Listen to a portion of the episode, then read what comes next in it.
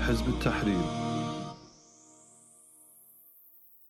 Hvis vi spol- spoler tiden en uge tilbage og frem til i dag, så er det vist ingen overdrivelse, at, øh, at hele samfundsdebatten har stået i kommunalvalgets tegn. Der har dagligt været nyheder på øh, webaviser, der har været øh, programmer i tv og i radio omkring det kommunalvalg, som der var her i tirsdags. Man har hørt om partier, meningsmålinger og kandidater i rigtig, rigtig stor grad. Så det valg, der lige har været, der er der nogle kandidater, nogle partier, som er gået ud og lovet folket en indflydelse og en medbestemmelse. Og man har hørt slogan som, at dem, der stemmer, øh, de bestemmer. Og øh, flere partier og kandidater har endda henvendt sig til det muslimske segment, for ligesom at fiske muslimske stemmer. Øh, vi har set, der har været valgmøder, valgaftener i moskéer, for at lokke stemmerne ud af muslimerne, og man har set, at der har været intensiveret fokus i nogle af de her ghettoområder, hvor der er rigtig mange indvandrere med muslimsk baggrund. For at få dem til at tage del i samfundsdebatten, for at få dem til at stemme, for at få dem til ligesom at være en del af den debat og den virkelighed, der vedrører dem. Og hver gang der er debatter i samfundet, hver gang der er sager, som vedrører muslimerne og vedrører det muslimske fællesskab, så står vi i Hizb tahrir klar til at fremvise det islamiske synspunkt, øh, give det islamiske øh, give det islamiske ahkam til den her sag, som vi står overfor. Og vi, vi engagerer os i debatten, og vi klargør øh, det islamiske synspunkt, og vi gendriver de løgnagtige påstande, der måtte være i en eventuel sag, øh, og det er uanset hvilken sag det er. Og kommunalvalget er nu 2021, det var ikke nogen undtagelse, så vi skrev et åbent brev til muslimerne allerede i starten af november måned, og vi klargjorde i det her brev overordnet set tre ting. Det første, vi klargjorde i det her brev, det var det islamiske øh, syn og den islamiske dom for afgivelse af stemmer. Det andet, øh, det er, at demokratiet er en synkende skud, og befolkningerne og befolkningen i Danmark er ingen undtagelse, de vender ryggen og mister tilliden til demokratiet. Det tredje, der var i det her brev, det er, at det er muslimernes pligt at kalde til de islamiske tanker, de islamiske systemer, og udfordre det system, som vi lever under det nuværende sekulære system. Det her, det har nogle politikere reageret på. En del faktisk har reageret på det her. Men reagerede de ved at tage udfordringen op? Nej, det kan man ikke rigtig sige, de gjorde. Reagerede de ved at komme med modargumenter? Det kan man heller ikke rigtig sige, de gjorde. Så man må forvente, at de så var tavse og ikke rigtig reagerede overhovedet. Men alligevel, så reagerede de. Så hvis de ikke tog udfordringen op, og hvis de ikke kom med nogle modargumenter, hvad var det så, de kom med? De kom med, mange af dem kom med udtalelser, som i virkeligheden minder om hinanden. Og de kom med sådan en her udtalelse, som jeg vil læse op for jer. Og der siger de, Hizb tahrir har sendt et brev til muslimerne. De vil ikke demokratiet, de vil ikke de danske værdier, og de vil ikke de danske love. Hvad laver de i grunden i Danmark? Skikfølge eller landfly? Og der har som sagt været mange lignende reaktioner. Så rejs hjem. Eller hvorfor bor de så her? Øh, hvorfor rejser du ikke hjem, så, hvis du er så utilfreds? Det er sætninger, som vi har hørt flere gange. Vi har hørt dem, og sikkert også stødt på dem, mange af os, i vores øh, personlige øh, hverdag, med de diskussioner, vi har haft øh, igennem årene. Vi har hørt dem i mange af de sager, som har med det muslimske mindretal i Danmark at gøre. Vi har hørt dem i forbindelse med håndtryksloven. Hvis de ikke vil trykke hånd, jamen, så kan de bare fisse hjem til det land, de kommer fra, hvor man ikke trykker hånd. Vi har hørt det i forbindelse med tørklædedebatten. Vi har hørt den der i forbindelse med halalmad i børnehaver ikke? og religiøse ægteskaber. Så eksemplerne er mange. Der er rigtig, rigtig mange eksempler, hvor det er, at, at sådan en her tanke øh, ligesom skulle forestille sig at være en eller anden form for svar eller argument mod en kritik eller en afvisning af de herskende værdier og systemer. Nogle gange har man desværre også hørt, at muslimer selv kan sige til andre muslimer, hvorfor er du her så, hvis du er så meget imod demokratiet. I sidste måned, i oktober måned, der lød det fra en borgmester i Helsingør, sådan her. Hizb tahrir og igen, det her det handler ikke kun om Hizb tahrir men nu er det dem, som der er blevet omtalt. Det er virkelig de muslimer, som holder fast på islam, som det her er henvendt til. Dem, som ikke vil bukke under for de sekulære værdier og systemer, og har en kritik til dem. Men her, der var det Hizb tahrir som var i skudlinjen, og så siger de, Hizb tahrir er modstandere af demokrati, og de prøver at bekæmpe det. De er modstandere af vestlige værdier, og derfor kan man spørge sig selv, hvorfor vælger de at bo her? Som sagt, så er det her blevet et udbredt svar, man møder, når man diskuterer og kritiserer herskende kultur og værdier. Så der er et behov for at tage hele den her idé op omkring skikfølge eller landfly, og udfolde dens præmisser og dens inkonsistens, sådan måske mere grundlæggende set. Så jeg har været lidt i arkiverne, og der fandt jeg, at det her ordsprog, skikfølge eller landfly, første gang blev koblet til islam og muslimerne i 1992. Men det tog al, for alvor fart i 1995.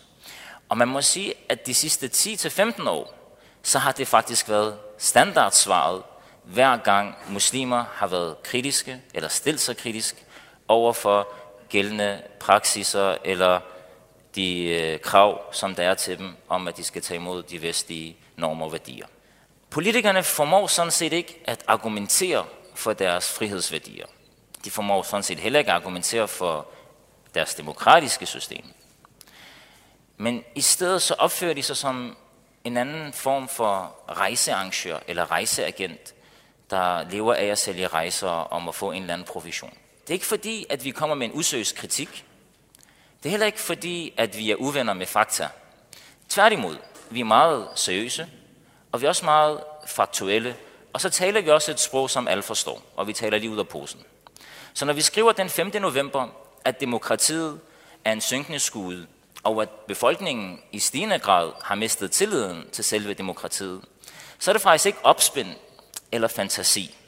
Adskillige rapporter og undersøgelser har faktisk vist det. Og det seneste kommunalvalg, der lige har været afholdt, har nemlig også vist, at demokratiet er en synkende skud. Og med det lave stemmeprocent, der var ved det nært for, ved det afholdte kommunalvalg, så kan man faktisk godt sige, at demokratiet er en form for syg coronapatient, hvor kun 60 procent af organerne de virker. Så de er i kris. Og de har faktisk ikke en vaccine imod den her krise. Men det har vi. Og det er den, vi tilbyder. Og det er den, vi kalder til, og det er den, vi gerne vil diskutere. Men politikerne bilder os ind, at det er islam, som er sygdommen, og at det er demokratiet, som er kuren. Jamen, så lad os tage den debat. Lad os få argumenterne for bordet. Lad os få sagen sat op, så vi kan have den her diskussion. Men ingen, og jeg understreger, ingen af de her politikere kommer med et intellektuelt forsvar for demokratiet. Ingen kommer med argumenter for sekularismen. Ingen stiller sig op. Den politiske elite har nærmest i konsensus besluttet, at de vestlige værdier og systemer, de må ikke være til diskussion. Og gennem årtiers manipulation, så har den danske befolkning købt ind på den her præmis. Og derfor så kommer den person, de muslimer med andre ord, som stiller sig kritiske over for de liberale frihedsværdier og demokratiet, ja, de kommer i bad standing. De bliver kriminaliseret med andre ord. Og befolkningen, de hopper med på bølgen om, at modstandere af de vestlige værdier og systemer, de er hulemennesker og mørke mænd. Men at bringe os ud af hulen igennem argumenter, det vil de ikke. Og oplyse vores sind med deres beviser, det formår de heller ikke. Og det er til trods for, at vi har gået i vestlige dannelsesinstitutioner, hvor den demokratiske dannelse er i fokus, og faktisk mange gange står det som et af hovedformålene med uddannelse. Så vi har gået i vuggestuer, vi har gået i børnehaver, vi har gået i skoler, fritidsklubber, gymnasier, universiteter, og vi har mødt folkeskolelærer, undervisere, trænere, pædagoger, og vi har været udsat for vestlig kulturel påvirkning 24-7. Vi har tilbragt tid med at se vestlige film og høre vestlig musik, og vi har været mere ude i samfundet, end vi har været hjemme. Og alligevel står vi her og vil tage diskussionen med dem omkring, at vi har faktisk et alternativ, som er sandt, og jeres er falsk. Og til trods for det, så skænker de det ikke, en tanke, at der måske er noget ved islam, og måske er deres vestlige værdier og livssystemer ikke så sande og så gode igen. Den ydmyghed, der burde være, den findes engang. Så det her, det er ligesom scenen for det liv, som vi lever i det her samfund. Der er nogen, der bærer på nogle værdier og nogle øh, opfattelser, som ikke kan bevise sig selv. De kan kun modbevises, og alligevel ønsker man ikke at tage den her diskussion med os. Og den her overvejelse, den her overvejelse omkring deres egne skrøbelige værdier og friheder, og deres overvejelse omkring islam som et alternativ, at den overvejelse, den ønsker man ikke skal nå ud til befolkningen. Men i stedet, så skal man i sin selvhøjtidige arrogance stå op på den demokratiske højborg, højborg og så afvise enhver form for kritik med, at det er nogle hule mennesker, nogle mørke mænd, der bærer på ondskab, og så skal man bedøve befolk og man bedøver faktisk befolkningen med, at islam det er faktisk det, som er selve sygdommen. Og det er først, når folk forlader islam, at de er modtagelige for at kunne se de vestlige værdiers skønhed og sandhed. Jamen, det er jo et cirkelargument, der går hele vejen rundt. Så derfor finder vi ikke nogen nævneværdige forsøg på at forsvare frihed og demokrati, hverken hos eliten eller de intellektuelle. De har set, at det er en kamp, som er tabt, og det bliver kun en tragisk kendskærning om en vellykket narkose, når befolkningen tror, at princippet om skikfølge eller landfly er et supergodt argument. For det her, det betyder i realiteten, at demokratiet befinder sig i en dyb krise. Man kan ikke forlange af folk, at de bevarer deres tillid til demokratiet, når man bevidst forsøger at overbevise dem om, at de kan og ikke skal forsvare demokratiets værdier. Samtidig med, at de må ty til fascistiske holdninger og forblive overfladiske. Så demokratiet er i krise. Det betyder, at man har mistet sit ståsted som samfund, altså som ideologisk samfund, eller som ideologi, som vi øh, ligesom lever under her i Danmark, at der har man mistet et ståsted. Der er en verden, der konstant er i forandring, og for at holde fast og have et fast ståsted, så er det nødvendigt, at der er nogle argumenter, som beviser sit ståsted, som beviser, at det her det her syn, vi har, de her værdier, de her systemer, de er sande, fordi de er sande i sig selv, og ikke fordi, at de er mindre slemme end noget andet, som engang i fortiden var rigtig, rigtig slemt. Så er det, at de ikke følger med tiden. Så det er ikke nok, at sekularismen og demokratiet var nazismen, eller kommunismen, eller kristendommen overlegen. Men det er nødvendigt, at den kan bevise sig selv til hver en tid og til hvert et sted. Det er noget, som en ideologi skal være parat til, og det skal ideologiens tilhængere også være.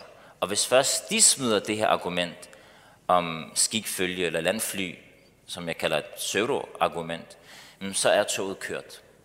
Og så er der ikke lang tid igen, før sekularismen og demokratiet er en historie som de tidligere ismer og styreformer. Derfor er det værd at huske sig selv på, at være hos muslimerne på, at hver gang sådan en her udtalelse kommer, om hvorfor rejser I ikke hjem, skik, følge eller landfly. Hver gang det her bliver slynget ud af elitens folk, for eksempel politikerne, så er det her et vidnesbyrd om, at de er handlingslammet. Og at de vestlige værdier og systemer i virkeligheden kommer til at være en parentes i menneskets historie. Det er en velkendt, men dog uholdbar taktik at propagandere sig ud af værdidiskussionen og i stedet gå efter manden frem for bolden. Den her taktik er velkendt, den har været brugt i mange århundreder, og selv Firaun har, brugt, har gjort brug af den i sin kamp mod Musa a.s. Og det kan godt være, at man vinder en halvleg, men kampen den er tabt. Hvis man endelig skal dykke ned i det her modsvar, eller snærten af et modsvar, skikfølge eller landfly argumentet, så kan man sige, flere ting. For det første, så skal det være klart, at det her, det handler ikke om at efterleve de gældende regler. For det er slet ikke diskussionsemnet. Det handler ikke om at stoppe for et lys, eller betale sin skat, eller have et arbejde, og ligesom være en lovlydig borger. Det er ikke det, det diskussionen er. Diskussionen handler om, at hvis man vil stille sig kritisk over for nogle regler, eller stille sig kritisk over for værdier og demokratiet som grundlag, jamen, så skal man rejse hjem. Det er den virkelighed, som vi taler ind i. Og den har nogle muslimer reageret på ved at sige, nej, Danmark er mit land. Jeg bor her, jeg er født her, jeg har dansk statsborgerskab. Det er lige så meget mit land, som det er dit land. Jeg skal ikke rejse nogen steder. Og selvom der kan være en pointe i, i nogle af de her ting, selvom det kan være relevant, mm, så er det jo heller ikke kernen i diskussionen. Kernen handler jo ikke om, hvis land, der er dit og mit, og, og hvor man hører til, og hvor man ikke hører til. Diskussionen handler om, hvilke værdier er de sande værdier. Hvilke systemer er de bedste, mest korrekte, de systemer, som er egnet for menneskeheden. Er det de sekulære systemer, eller er det de islamiske systemer? Det er det, som er diskussionens kerne. Og det er det, som vi gerne vil diskutere med dig. Vi vil gerne diskutere mere værdier, I vil gerne diskutere med os rejseplaner. Og der er det vigtigt, at vi stopper op og lige sætter tingene tilbage i den orden, som de hører under.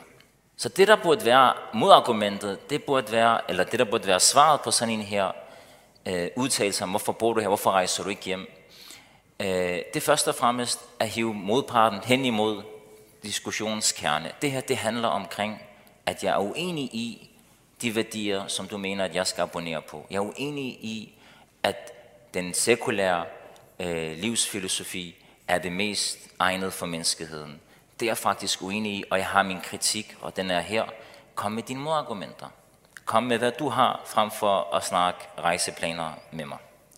Den anden præmis, som der er i den her diskussion, det er, at geografi skal være afgørende for, hvilke argumenter man tager til sig. Det er som om, at fordi man bor et sted, jamen så skal man tro på noget bestemt, eller så skal man være overbevist om noget bestemt. Og det betyder med andre ord, at det ikke er et spørgsmål omkring, at mit sind skal være overbevist igennem nogle argumenter om, hvad der er rigtigt og hvad der er forkert. Det er det sidste stempel, som jeg har fået i mit pas, som skal være afgørende for, hvad der er rigtigt og hvad der er forkert. Og det her, det er jo irrationelt, som noget overhovedet kan blive. Så vi sidder her, mange af os i dag, som anden generation og tredje generations muslimer. Vi har faktisk ikke selv valgt at være her. For nogle af os har vores forældre måske heller ikke valgt øh, at blive født her eller at leve her. Nogle af vores tidligere forfædre, de kom hertil som gæstearbejdere, og nogle kom hertil som flygtninge, som resultat af nogle af de krige, som blandt andet Danmark har været en del af. Og så når vi endelig er vokset op i det her samfund og skal til at forme vores identitet og hvem vi er, og hvad vi mener, og hvilket syn vi har på livet, der har vi taget en beslutning om, at det vil vi gerne gøre ud fra nogle solide argumenter, ud fra nogle dybe og klare beviser, og ikke et spørgsmål om bare at følge med strømmen og gå, go with the flow, som man siger. Og det her, det bliver, det bliver problematiseret, og det bliver gjort til et kæmpe, kæmpe stort problem, at fordi vi bor her, så skal i vores regler og vores værdier og erklære jer lojale over for det samme fundament, som, som det eksisterer her. Og det eneste, vi beder om, det er, at man så overbeviser os. I har alle, alle mulige, tænkelige, utænkelige muligheder og ressourcer, og I har os, fra vi er helt små til vi er kæmpe og, og bliver pensionister, så overbevis os om jeres demokrati. Overbevis os om jeres sekulære livsfilosofi. Vi kan godt forstå dansk, vi kan også godt tænke, og vi kan også godt sætte os ind i ting. Så kom med jeres argumenter. Det er der, vi hele tiden skal køre diskussionen tilbage til. En anden ting det er, når I rejser og bosætter jer i muslimske lande, tager I så også de islamiske værdier til jer. Begynder I så også at erklære jer lojale over for islam. Det er ikke lige tilfældet. Mange af dem, de lærer ikke engang sproget i det land, som de er flyttet til. Det næste det er, hvor skal jeg rejse hen? Hvor er der ikke sekulære samfund? Hvilket sted på verdens klode er der ikke et sekulært samfund, som vi kan rejse hen til? Og hvem er det, som har været kilden til den her sekulære øh, dagsorden, der eksisterer ude i verden? Så vi har noget at tilbyde, og vi er her, fordi uanset hvor vi kigger hen, så er der et sekulært samfund. Du kan ikke pege på nogle steder i dag, hvor der er et islamisk samfund. Og hvis du siger til mig, rejs, hvor skal jeg rejse hen igen? Skal jeg rejse til Afghanistan, som du har besat i 20 år, og bombede syndere sammen? Eller skal jeg rejse til Palæstina, som lever under en besættelse af dem, som I blandt andet støtter? Eller skal jeg rejse til Irak, som har været udsat for massakre, ovenpå massakre? Så hvor er det helt præcis, at jeg skal rejse hen?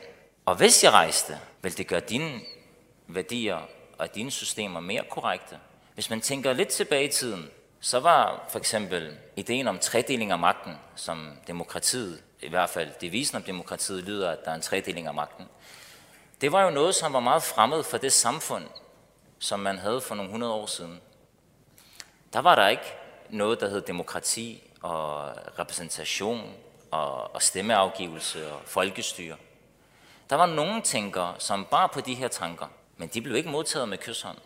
De blev ikke modtaget med åbne arme og kom endelig indenfor. Hvis dem, der var magthaver på daværende tidspunkt, de fik succes med at lukke munden på de her oplysningsfilosofer, som man kalder dem, hvis, der, hvis de magthaver, der var der i sin tid, de fik succes med at bremse deres tanker og destruere deres kald, så havde man aldrig nogensinde haft demokratiet i dag i Vesten, som man praler så meget om og værner så meget om. Så hvem siger ikke, at det i fremtiden er islam, som man vil værne om og bekymre sig om her i Danmark? For sådan er naturen af samfund, at de udvikler sig med tiden. Og de tanker, som ikke kan bevise sig selv, det ender med at blive en parentes og en fornote. Og de sande tanker, det er så dem, som der vil overleve og fortsætte med at eksistere. Nu vil måske sige, jamen, er det ikke forståeligt, at de vil have, at folk, der kommer hertil, at de tager værdierne til sig, fordi man bor i deres land?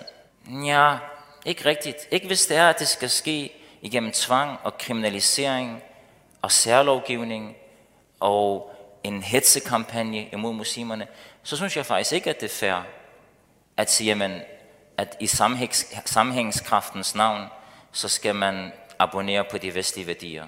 Det er, ikke en, det er ikke en præmis, jeg accepterer. Hvis man bekymrer sig om sammenhængskraften, hvilket der kan være god grund til i øvrigt, at bekymre sig om, men så må det stadig være en sammenhængskraft om de sande værdier. Man skal jo, man skal jo binde sammen, man skal binde folk sammen om de værdier, som er sande. Det handler ikke om at binde folk sammen, bare for at binde dem sammen. Hvis det, man binder dem sammen om, er det forkerte og det falske sæt af værdier, så er der jo ikke nogen mening, det er jo ikke meningsfuldt, det er jo ikke meningsbordet på nogen måde at være på den her måde. Så, så hvis det handler om, at man skal tvinge værdier og overbevisning ind på folk, fordi de er anderledes tænkende, så er det ikke okay. Og man snakker om demokratiseringsprocesser af folk i børnehaver, det er ikke okay, bare fordi man bor her, hvis man ikke kan argumentere for, man burde lade det være op til hver enkelt individ at vælge, hvad de, hvad de vil bære på og tænke og mene, og have lov til at påpege det, uden at blive mødt med, jamen rejse hjem. Der burde være nogen, der vil, der vil stå op og komme med modargumenter omkring, at demokratiet er det sande. Hvorfor rejse ikke hjem, hvis I er så meget imod demokratiet og ikke vil deltage i det? Ja, hvorfor rejser vi ikke hjem? Fordi vi har et ansvar over for de resterende muslimer i det her land, som falder for løgn omkring demokratiet og de sekulære frihedsværdier. Fordi vi har et ansvar over for muslimerne at bevidstgøre dem omkring, at islam er sandheden. Og vi har et ansvar over for den vestlige befolkning at bære islam og kaldet videre til dem. Derfor rejser vi ikke hjem. Vi har en stor mission i livet, der handler om at bære det islamiske budskab. Hvorfor rejser I ikke hjem? Fordi det har aldrig været på tale, at fordi vi møder modstand og møder nogen, som er imod os, at vi så skal pakke kufferten. Det var der ikke nogen profeter, der gjorde. Men der var heller ikke nogen profeter, der kom til et folk, hvor de bare åbnede armene og sagde, ja, vi tager selvfølgelig imod alt, hvad du kommer med. De blev mødt af det samme. Af udstødelse, fængslinger eller forsøg på fængslinger, uddrivelse. Så det er naturen af det her kald. Nogle vil sige, at skal vi ikke være taknemmelige og skrue ned for den her snak omkring værdier og skal vi ikke skrue ned for charme med andre ord? Skal vi snakke så meget omkring islam og kritisere deres samfund og værdier? Vi er jo trods alt gæster i deres land, og de har behandlet os godt, og så videre, og så videre. Og det kan man så diskutere, om, om man skal acceptere som præmis i det hele taget. Men hvis vi nu lader den gå, bare lige fordi, at vi skal, skal ligesom komme til kernen, jamen hvis de har været gode imod dig, og du føler en vis grad af taknemmelighed over for dem, burde du så ikke kalde endnu mere til islam, som vil redde dem for helvedes ild? Burde du så ikke endnu mere være aktiv i at gendrive de falske værdier, de, de bærer på, så de i stedet for kan acceptere islam? Hvis de nu har været så gode og så søde, og du føler sådan en stor grad af taknemmelighed, burde du så ikke være endnu mere motiveret og opsat af at give dem de sande tanker og værdier? Islam er jo ikke min ejendom, Islam er ikke vores ejendom, som vi kan fremvise og skjule, som vi vil. Det er ikke noget, der afhænger af personen, der står foran os. Det er heller ikke noget, der afhænger af samfundet, som vi bor i. Det er ikke et spørgsmål omkring charme eller provokation, eller, eller et spørgsmål om at være på tværs. Det er et spørgsmål om at levere islam og bære islam til folk, som har krav på at vide, hvad islam er. På den måde, som islam er, og ikke pakke den ind, så den får et flot gavepapir, som folk de synes om den. Og heller ikke at skære noget fra, som folk ikke kan lide, så at de ikke bliver frastødt. Islam er ikke vores ejendom. Vi er privilegeret ved at bære islam. Så det er islam, der er den værdifulde vare, og det er ikke vores liv eller os selv. Og det er den, vi skal værne om. Og så giver det ikke mening at hugge noget til, eller, skære, eller hugge noget fra, eller lægge noget til, for at den bliver spiselig i det samfund, som vi lever under. Det sidste, det er, jamen, hvordan vil man under et islamisk samfund behandle folk med en anden kultur eller en anden overbevisning? Vil man kræve af dem, at de enten skal assimileres eller forlade landet? Nej, islam, der er ikke en assimilationspolitik, som man ser det her i, i Vesten, som med tvang og alle mulige spidsfindigheder juramæssigt skal gå hen og annullere den frihed, som der er for det gængse samfund, men bliver en undtagelse for muslimerne, fordi de har nogle andre værdier, og fordi de har nogle andre opfattelser om samfundsindretning. Islam, den er som islam er, og som den altid har været. Den er sand, sendt fra Allah subhanahu wa ta'ala til vores mester Muhammad sallallahu alaihi wa sallam, og den hviler i sig selv på sin egen beviser og på sine egne argumenter. Og det er dem, som der vil være i fokus over for de anderledes tænkende i samfundet. Vi vil initiere sådan en her debat. Den islamiske stat vil være proaktiv i at tage den her debat med folk, som bærer på anderledes idéer og anderledes værdier, for at diskutere med dem og overbevise dem, for at opklare og bevise og fremvise og overbevise dem i sidste ende til at tage imod de islamiske tanker og værdier. Men betyder det så, at man i et islamisk samfund kan gå ud som et uislamisk politisk parti og så kalde til demokrati og kufr-værdier og kufr-systemer og alt, der modstrider islam? Nej, det kan man heller ikke. Man kan ikke i et islamisk samfund etablere sig på basis af kufr og kalde til det ud i samfundet. Men er det ikke hyklerisk, når man kritiserer demokratiet for at slå ned på muslimer, fordi de bærer på noget andet? Nej, det er ikke hyklerisk. Fordi ham, der lever i et islamisk samfund, han har gået ind ad en hoveddør. Og oven på den her hoveddør, der står der et skilt. Og det skilt, det siger sharia. Her gælder sharia. Og det er den, der bliver praktiseret. Og den gælder for alle. Men når du træder ind i et vestligt samfund, der går du også ind ad en hoveddør. Og over hoveddøren er der også et skilt. Men det her skilt, det siger friheder. Men når du så træder ind i samfundet, så har du ikke din friheder. Der må du ikke praktisere din din. Du må ikke værne om din islamiske identitet. Det er et problem, at du har en anden opfattelse af samfundsindretningen, end der eksisterer i det her samfund. Så nej. Punkt to er, at islam kan argumentere for de sande værdier og de sande systemer. Islam er selve sandheden. Vi skal ikke være blege for at sige det, eller tøve med at sige det. Islam er sandheden, som enhver person, enhver person kan forstå. Enhver person på en simpel måde vil, vil på en simpel måde være i stand til at opfatte islams sandhed og islams argumenter. Jeg tror, jeg vil holde det her. Kan se, at tiden er ved at er løbet frem os, subhanallah. Jeg tænker, jeg, jeg stopper her, og så tager vi resten i, øh, i debatten, inshallah. Og barakallahu fikum. Salam alaikum. Barakallahu fik. Jeg har et spørgsmål, øh, som undrer mig lidt. Øh, de bryster sig over frihedsværdier, religionsfrihed og alt de her ytringsfrihed og, de frihedsværdier, de kommer med. Hvor det er til at, at sige alt. Altså, de går ud og øh, håner vores profet og så videre, og, og bruger argumentet som ytringsfrihed. Men når vi kommer ud og kalder til islam og øh, kalder til, at demokratiet ikke er en løsning for menneskeheden, så slår de ned på det. Så er det ikke lidt hyklerisk? Er det ikke en modsætning, det de gør, når de siger, at vi har ytringsfrihed, og man må sige, hvad man vil, og så på samme tid, så må vi ikke sige, hvad vi vil, så siger det til dig, rejse hjem. Det er selvevident, at det er hyklerisk, at man på den ene side snakker omkring en frihed, når man finder den belejligt, og så på den anden side snakker omkring, at de, øh, de er nogle imamer, der siger alle mulige ting, som vi laver en imamlov, så de ikke må snakke. Så det er selvfølgelig hyklerisk. I virkeligheden er der mange ting, der er hyklerisk her. Det, der også er hyklerisk, det er, at man mange gange har snakket omkring, at øh, muslimerne ikke engagerer sig nok i samfundet, at de ikke er aktive øh, med i debatten, i samfundsdebatten, at de ikke er en, en bidragende faktor i samfundsdebatten. Øh, og så når muslimerne enten, øh, endelig er det, yani, når, når, når nogen som Hasbro tahrir for eksempel træder frem på scenen og deltager i den her offentlige debat og diskuterer sager om det, øh, hvad det hedder, Afghanistan-krigen eller folketingsvalg eller kommunalvalg med mere, øh, så er de nogle mørke mænd, og så er de langt ud, så skal de rejse hjem. Så der er mange ting, der er hykleriske. Var er glad for et godt øh, oplæg. Øh, og nu er jeg i gang med at snakke om hykleri her, så øh, vil jeg tilføje lidt.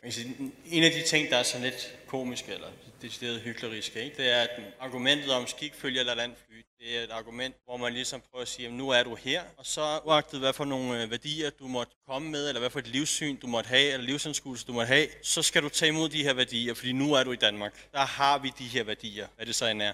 Øhm, så det er en eller anden, jeg ved ikke om det er en kulturrelativistisk idé, eller, men det er en eller anden idé om, at uanset hvad du kommer med, hvilken livsanskuelse du har, hvilken overbevisning du har, så skal du bare tage imod de her værdier. Hvad end du går ind for dem eller ej, så skal du påstå, eller du skal på en eller anden måde øh, bare tage dem til dig og adoptere dem som værende dine egne. Men samtidig så er argumentet for at føre krig ud i verden, det er ofte et argument om, at der er nogle mennesker med nogle forkerte værdier, som vi skal have omvendt til de rigtige værdier. Så man kan sige, at, at, at, at altså, argumentet falder lidt til jorden, når man så samtidig argumenterer for, at vi skal ud og sprede demokrati ud i verden, men samtidig med de her muslimer, der kommer hertil, de skal tage imod vores værdier. Det bliver sådan en, øh, hvad hedder det, altså det, det er decideret hyggeleri, og man kan sige, at, at for, for os som muslimer, som har en bestemt overbevisning og har nogle værdier, der udspringer fra den overbevisning, så ved vi, at det her, det er ikke, det er ikke, vi kan ikke bare tage imod nogle værdier, som ikke stemmer overens med vores overbevisning. Det vil kræve, at vi skulle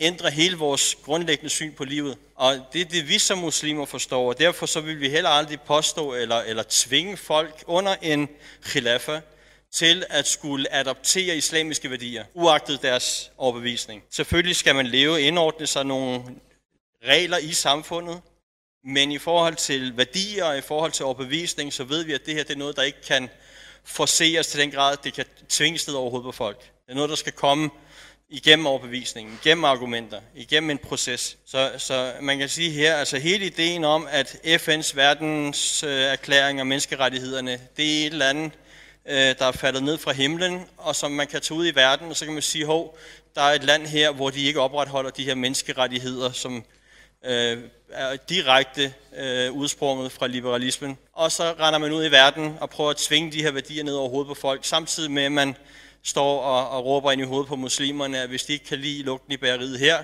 så kan de bare rejse tilbage, hvor de kommer fra. Hvor de selvfølgelig også er i gang med at prøve at implementere deres værdier. Altså, det, det, det er rigtigt. Hykleriet, det, det skriger til himlen, og hykleriet er inden for mange forskellige øh, aspekter af det her.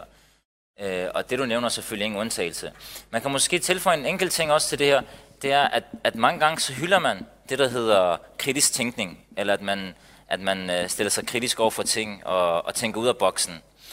Øh, og, og det må man sige, at muslimerne har gjort, ikke? Altså, der er en boks, der hedder sekularisme, der er en boks, der hedder demokrati, og, og den boks, den har muslimerne valgt at, at tænke ud af, og, og ligesom bevæge sig ud af for ligesom at, at stille sig kritisk til den. Og, og i stedet for at blive hyldet og ligesom øh, hive dem op som værende det gode eksempel, jamen så degraderer man og siger, at det er et spørgsmål omkring, at, at det er mørkemænd. Øh, så, så det er øh, en, øh, et hyggeleri, som selvfølgelig skriger til himlen. En anden ting, som, som jeg stusser lidt over i dag, det er, hvorfor accepterer de? Hvorfor, altså, der er jo også andre end muslimer, som kritiserer demokratiet, og kritiserer sekularisme, og kritiserer nogle af de ting, de frihederne. Ja, der er nogen, der kritiserer de her friheder. Vestlige intellektuelle, ikke? De kritiserer, nogle gange de kritiserer ligesom vi kritiserer, nogle gange de, de går længere, nogle gange de går ikke så langt. Nogle gange måske, nogen kender Carsten Jensen, og nogle gange er der en, der hedder Knud Romer og andre, som måske kan, kan sige sig at have nogle kritiske ting omkring de ting, der udfolder sig i Danmark, og omkring nogle af de øh, hvad nu det hedder, ting, der foregår. Men de bliver, ikke, øh, de bliver ikke mødt med den samme rejse hjem. Og der er jo en vigtig forskel her. Og, og forskellen er jo, at at de køber ind på fundamentet. De mener stadig, at sekularismen er heldigt, og de mener stadig, at demokratiet er heldigt. Så det er heller ikke fordi, at det er alle former for kritik, og alle former for afsender, som er, som er mørke mænd. Nej, det er dem, som kritiserer fundamentet i demokratiet, og dem, som ikke er lojale over for det. Og det er endnu en kritisk faktor, eller endnu, endnu et bevis på hykleri i den her diskussion. Ikke? Jeg har en kommentar, inshallah. Når vi snakker om øh, det her emne, skal vi forstå en ting. Allah subhanahu wa ta'ala i surat al-Baqarah, la ikraha fi din. Vi tvinger ikke øh, folk ind i islam. Men de tvinger os til at efterlade vores, dier, efter, efterlade vores værdier. Derfor er islam, den er kommet og henvender sig til mennesket. Og henvender sig til menneskets forstand. Til at tænke og overveje, at der eksisterer en skaber bag menneskeliv universet. Derfor øh, spørgsmålet i Vesten angående minoriteter, at de beskytter minoriteter, er en kæmpe løgn. I islam og den islamiske stat og det islamiske samfund, der er noget, der vi har, der hedder at dabaiya, statsborgerskab. Vi skiller ikke imellem på basis af race, farver eller etnicitet eller baggrund. I islam kommer at behandle mennesker som værende et menneske. Men i kapitalismen, der behandler det ikke som værende et menneske. Deres problemstillinger, vi ser kriser i demokratiet. Derfor, demokratiet har erklæret falit. Den har ikke løsninger og behandlinger til mennesket mere. Derfor er Hizb tahrir en torn i øjen på kapitalismen, og især de danske politikere. Vi vil gerne diskutere med dem, men de vil ikke diskutere med os. Og vi ser deres argumenter, vi har følt med de sidste par dage i Berlinske tiden, og det her mediestorm, som de lavede mod Hizb tahrir Og Hizb tahrir har kun pillet lidt ved deres nerver. Når inshallah den islamiske stat kommer, og vi kalder til da'wah, så vil du se, at øh, de her kapitalistiske stater ikke kan argumentere. Se med Hizb tahrir og dens forståelse angående islam og den ideologiske tanke, hvad den kan skabe i et samfund som Danmark. Vi diskuterer eller laver en løbeseddel. Vi sørger for, at de her politikere ikke kan sove om natten. Så os som værende muslimer skal være trygge ved vores islam. Og muslimerne skal forstå deres islam. Og skal studere deres islam. Og få en korrekt forståelse angående islam. Og argumentere rationelt for islam. Det er den måde på, at vi ser, at kapitalismen ikke kan hamle op med islam. Og islam øh, er vindende, og islam er på fremmarsch. Og derfor muslimerne øh, skal forstå, at kapitalismen og sekularismen og demokratiet, det modstrider menneskets natur. Og det er derfor, vi ser, at deres egen tilhængere er begyndt at være mistillid til deres egen systemer. Derfor skal vi muslimer holde fast i vores akida, holde fast i vores islam, holde fast i vores identitet, og fremvise og kalde øh, ikke-muslimer og muslimerne til at forholde sig til islam. Det er vores rolle. Det er vores rolle.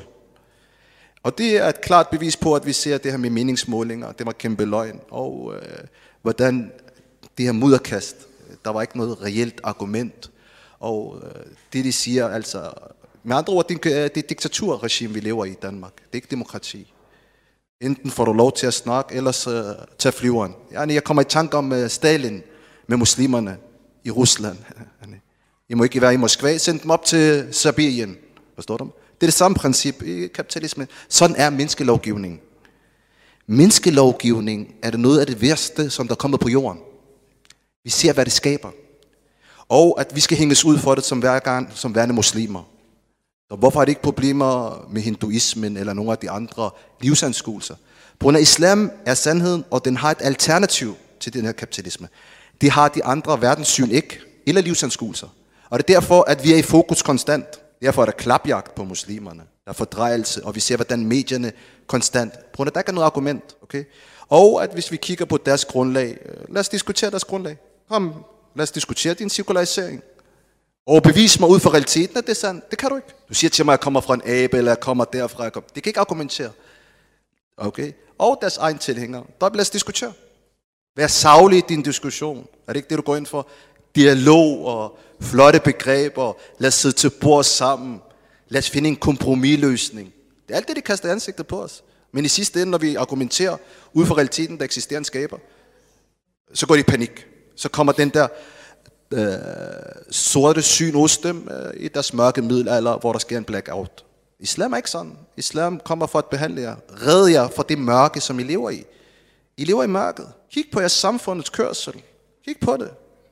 Sygdom, problemstillinger, økonomiske problemer, sociale problemer, selvmordstanker og alt det her.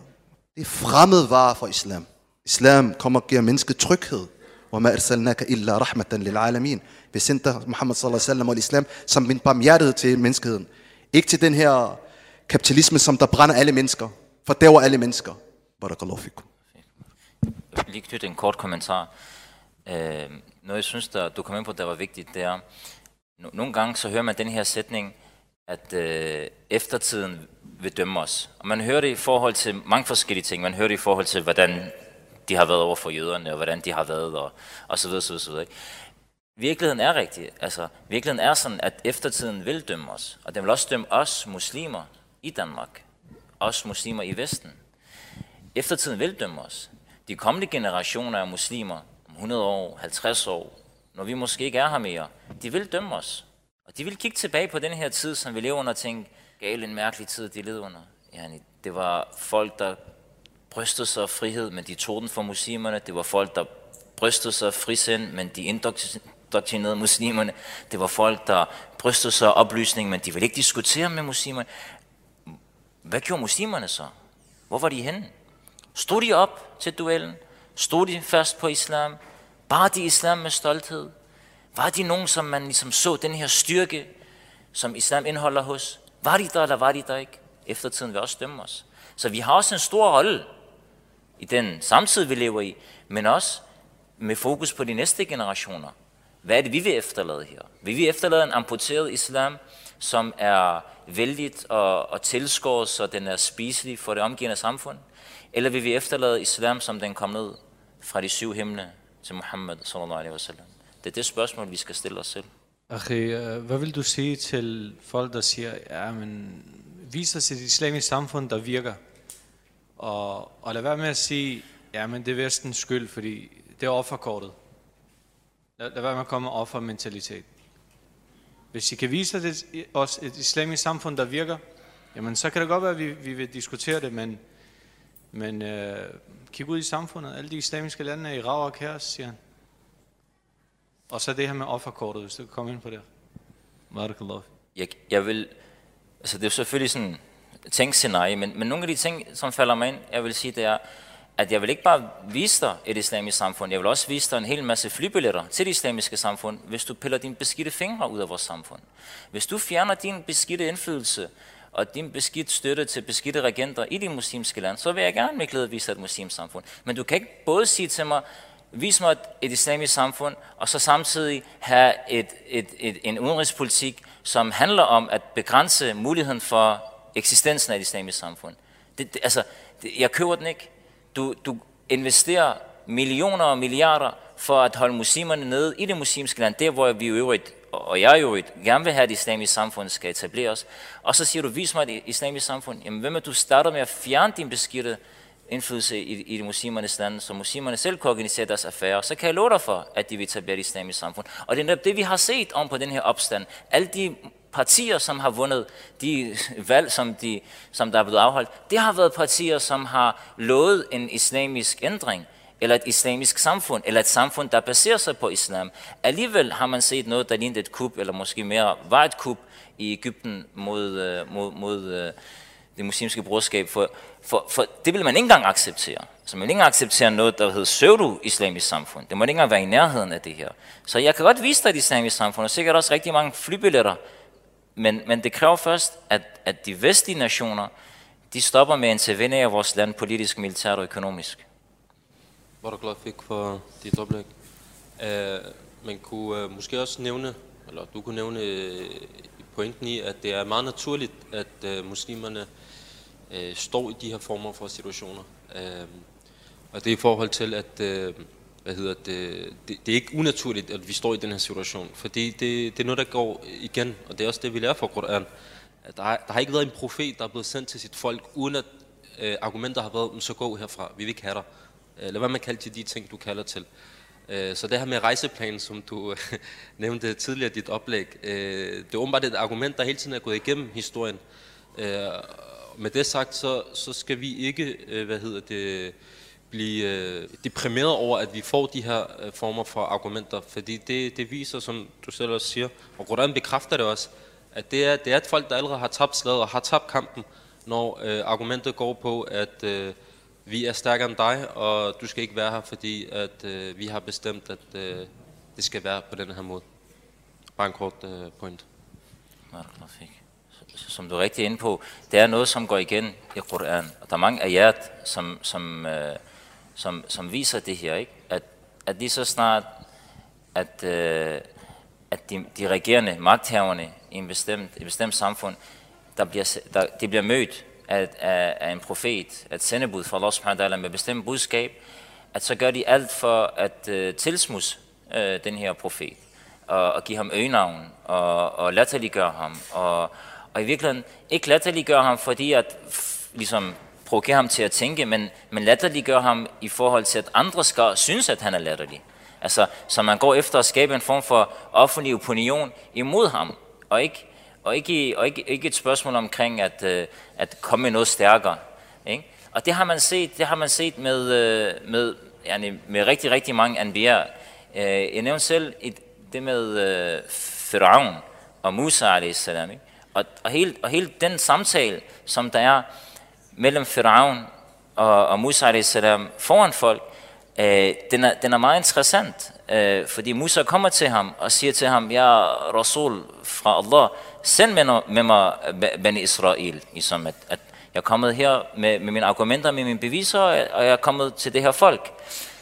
Så siger han til ham, Alam nu rabbika fina walida, wa labista fina min umrika sinin. Ligesom har vi ikke opdraget dig, og du boede hos os i mange år, og vi har taget dig til os og frem og tilbage. Hvad har det med sagen at gøre? Altså, okay, du gjorde det, men det gør ikke det, jeg bærer på mindre sandt. Det gør heller ikke, jeg bliver ikke en, jeg bliver ikke en, altså jeg bliver ikke i mindre grad nabi, øh, eller, eller øh, rasul af, at jeg har været hos dig i min unge dag. Altså, jeg er stadig rasul. Jeg er stadig rasulullah. Og jeg har min ayat, jeg har mine øh, beviser, jeg har mine argumenter, og jeg viser dem for dig. Nej, Firaun, han, han vil ikke. Han fortsætter den her samtale, så siger han, kan I ikke høre, hvad han siger? Han, han må være ramt af indbilskhed og, og storhedsvanvid. Ligesom, jeres, jeres, ham der, jeres, jeres rasul, han er, han er skør i hovedet med andre ord. Ikke? Han, er, han, er, han, er, han er fra hulen. Han er ligesom en mørkemand. Der er ikke noget. Ikke? Jeg er jeres Gud, fordi jeg siger det. Fordi jeg har magten. Demokratiet er sandt, fordi vi siger det. Fordi vi har magten. Det er os, der bor her. Det er os, der som har stablet det her samfund. Det er os, der styrer. Så når vi siger, at det er sandt, så er det sandt. Og så skal du bare følge det. Og, og sådan er det. Jeg vil ikke engang diskutere det med dig. For det er mig, der har magten. Og du er hos mig. Så den her taktik, den, den har været der. Men det endte bare hver gang. Det er det, der er pointen. Den endte bare hver gang. Hver eneste gang, der var en rasul, som blev mødt af det her. Det var, at han gik derfra som sejrsherren. Og de andre gik derfra som taberne. Og det er også det, der kommer til at ske her. Med Allah subhanahu wa ta'alas hjælp. Ah, bismillah. Jeg skal nok prøve at gøre det kortere. Okay. Uh, øh, det var bare mere i forhold til vores brors uh, spørgsmål på forreste række, i forhold til, hvad man skal, uh, hvad man skal svare, hvis folk de siger, jamen, hvorfor tager du ikke ned? Er der ikke et land, der, altså, de her muslimske lande, hvordan synes du, det går her i forhold til uh, vores lande i Vesten? Så ligesom, som en eller anden eksemplificering på, hvordan det går, når man praktiserer islam, eller at man prøver at basere sit, sit samfund på, på, på islam. Og der kan man sige, at altså, i virkeligheden er argumentet er i virkeligheden et, et modargument mod det, de selv prøver at ligesom argumentere for. Fordi hvis man skulle stille det op og så sige, okay, jamen, de her samfund, du peger på, er de blevet mindre eller mere islamiske i løbet af de sidste, lad os bare sige, 200-300 år? En hver person med to øjne i hovedet og en forstand, der fungerer, vil sige, at, at de er blevet mindre islamiske i forhold til den gang, hvor der var et, et, et, en khilafa, og islam ligesom var udgangspunktet, og de var samlet under en khalifa osv. Så, så det her, det er indlysende for enhver. Hvis man så siger, okay, at tilstanden, velstand og udvikling, og, og altså hele, som en civilisation, er de gået fremad, eller er de, altså har der været prog, øh, hvad hedder det, fremgang eller tilbagegang i den periode, hvor de er blevet mindre islamiske? Igen vil enhver person med velfungerende forstand sige, jamen, de er blevet mindre udviklet. Det er gået værre for dem i den samme periode, hvor de er blevet mindre islamiske. Så i virkeligheden, hvis du skal prøve at stille en eller anden korrelation op, eller en eller anden sammenhæng, årsags øh, sammenhæng, forklaring, øh, hvad hedder det, op, så vil det være et argument for, at jo mindre de praktiserer islam og opretholder de islamiske øh, lov og regler og værdier i deres samfund, jo mere øh, hvad hedder det, degraderet og ødelagte bliver de. Det ville være i sidste ende det, du kunne udlede fra de her data, eller det her eksempel, han giver. Så man kan sige, at, at og det her, det er, det er årsagen til, at der er, sådan set er muslimer i Danmark i dag. Der sidder ikke en masse brune mennesker her i dag, eller folk, som kommer fra den anden side af jordkloden, fordi de tænker, at vi har hørt om et eller andet lille koldt land, hvor der er mørkt fra klokken, ja, altså i, i, i tre fjerdedel af dagen, og øh, alle folk hader os. Skal vi ikke gå derop og bare lige øh, prøve at leve livet? Altså, det, det, det er et resultat af netop den tilstand, som er et resultat af den kolonisering og den udenrigspolitik, som man har ført i Vesten. Et direkte resultat af det. Du kan se det, altså hvor mange syrier har der været før krigen i Syrien i Danmark? Ikke ret mange. Men nu lige pludselig ser du folkevandringer. Og millioner af syrier, der lige pludselig begynder at rejse mod øh, blandt andet Europa. Så det vil sige, at der er en direkte kausal forbindelse til den udenrigspolitik, man fører, og det er det, der resulterer i, at, at folk står her i dag. Så det der med at trække offerkortet eller et eller andet, det er sådan et, det, det er fordi, man ikke har et argument, hvis man begynder at snakke om offerkortet. Så er det ligesom at snakke om, at din stemme lyder dumt, når du snakker, eller et eller andet. Det, det, altså, det er ikke et argument. Og hvis man er undertrykt, så er der ingen grund til, altså, der er ikke noget galt i at påpege det. Det gør ikke, at man trækker offerkortet, eller man pludselig, hvis der forekommer undertrykkelse, så skal man påpege det her. Det, det, det er normalt. Øh, så det, det igen, det er bare et forsøg på at lukke munden på folk, uden at komme med et reelt argument til at lukke munden øh, på dem med. Ja, og så kan man også sige, at, at altså, er der ikke nok kriser i det her samfund til, at du burde overveje det islamiske samfund? Altså, i dag, hvad man ikke ser af, af, af, af små piger, der bliver til drenge, og, og mænd, der går fra mænd til kvinder til dyr, og, og man ser selvmordsretter, som er skyhøje, og man ser sindssyg øh, mistrivsel og, og alkoholmisbrug. Man ser, man ser i virkeligheden mange sociale kriser. Ligesom, er, er det ikke nok, udover det økonomiske, udover det sundhedsmæssige, så kan man blive ved.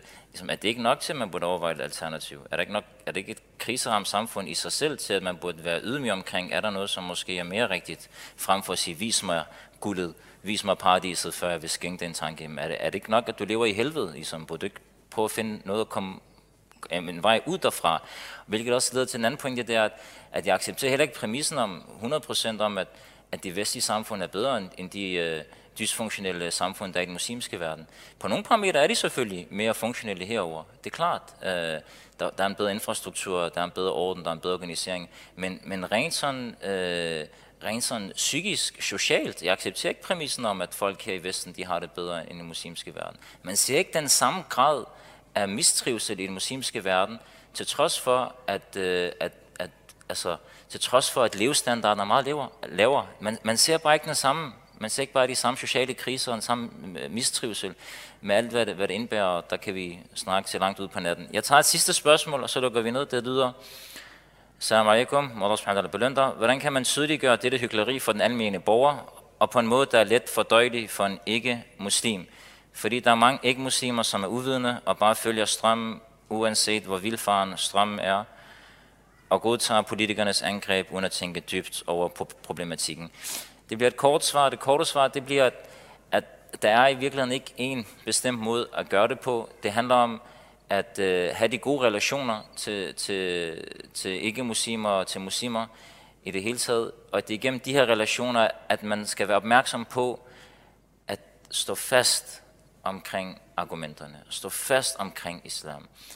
At man ikke er en pleaser, at man ikke er den, der undviger diskussionen, men er den, der bringer den op. Og den, der gør det selvfølgelig med, med den, den hikma og den ligesom akhlaq, som islam foreskriver, men at man insisterer på at tage den her diskussion. Det vil være det korte svar herfra, inshallah.